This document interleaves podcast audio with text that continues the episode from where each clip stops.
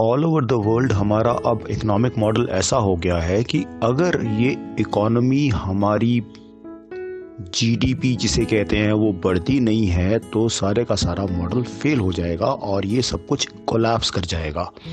हम स्टेबिलिटी के लिए ग्रोथ ज़रूरी है, इस प्रिंसिपल को फॉलो कर रहे हैं। अदरवाइज़ क्या होगा कि बैंक्स जो लोन देते हैं, उसके ऊपर इंटरेस्ट नहीं दे पाएँगे और फिर अगर इन्फ्लेशन नहीं होगी तो ये बहुत कॉम्प्लिकेटेड सिस्टम बन गया है। यहाँ तक कि अगर हमारी इंडस्ट्री ग्रो नहीं करती, अगर हमारी प्रोडक्शन बढ़ती नहीं है किसी भी वजह से तो सिस्टम को कोलैप्स होना ही पड़ेगा।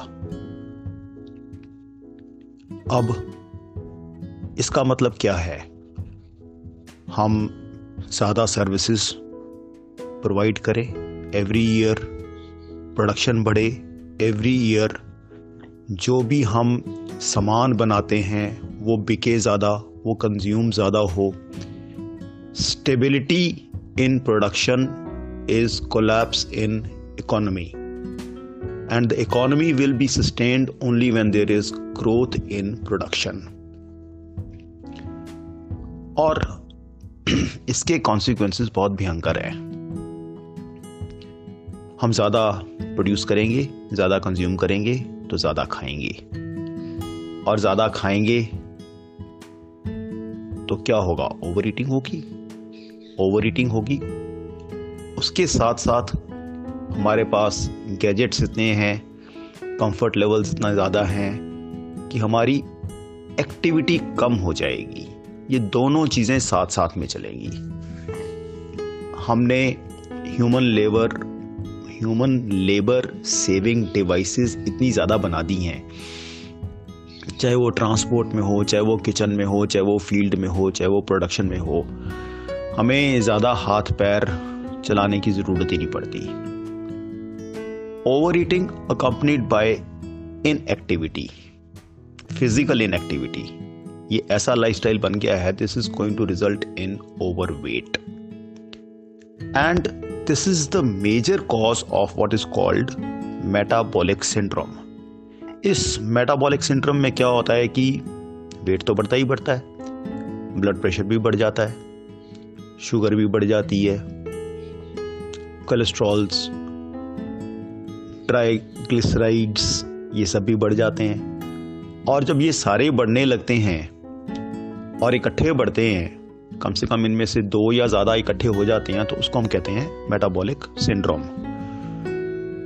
और जब ये मेटाबॉलिक सिंड्रोम किसी भी पेशेंट में डिटेक्ट होता है तो इसका मतलब ये है कि उसको हार्ट डिज़ीज़ हो सकती है स्ट्रोक हो सकता है डायबिटीज़ तो होती ही होती है। तो अच्छी बात है। इससे मेडिकल टूरिज़्म बढ़ेगी, इससे हॉस्पिटल्स बढ़ेंगे इससे और ज़्यादा जीडीपी बढ़ेगी। इससे डॉक्टर्स ज़्यादा चाहिए, उसके लिए हॉस्पिटल्स के साथ साथ मेडिकल कॉलेजेस ज़्यादा चाहिए और एक एक कॉलेज में एक एक डॉक्टर को जो फ़ी स्ट्रक्चर है इंडिया में ही देख लीजिए, चालीस लाख, पचास लाख, एक करोड़, वो बढ़ेगा। इकोनॉमी बढ़ रही है, हमें खुश होना चाहिए। सब कुछ एकदम से बूम में है। दिल मांगे मोर, यही तो हम चाहते थे। और यही हो रहा है, हमारा मॉडल यही है। हमने जीडीपी को बढ़ाना ही बढ़ाना है, ज़्यादा खाओ, ज़्यादा लेबर सेविंग डिवाइसेस यूज़ करो, खरीदो, ज़्यादा बीमार हो, ज़्यादा दवाइयाँ लो, फिर ज़्यादा मेडिकल ट्रीटमेंट कराओ।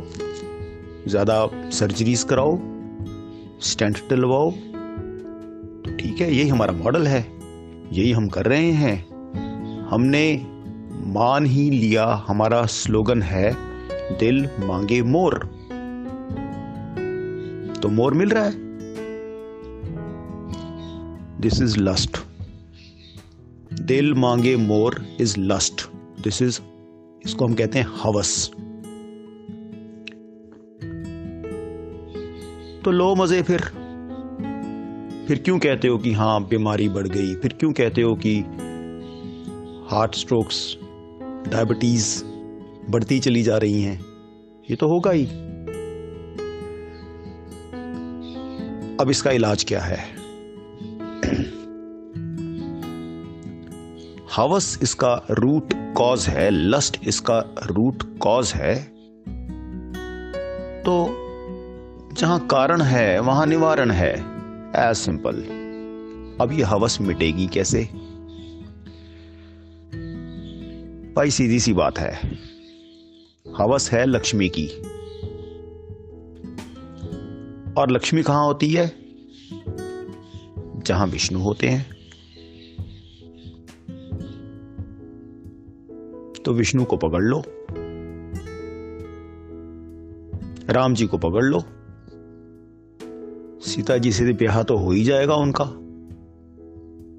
और जब ब्याह होता है तो इसी सिंबॉलिक वे में जो राम अवतार लिखा गया है, उसमें यह कहा कि जब राम जी की, सीता जी के साथ शादी हुई तो किसी भी भिखारी की हवस नहीं रही। क्योंकि सोने की नदियाँ दान के रूप में वहाँ बह गई। ये सिंबॉलिक है। इसे समझें। विष्णु जी को पकड़े। राम को पकड़े। लक्ष्मी जी, उर्फ़ सीता मैया तो वहाँ आ ही जाएँगी।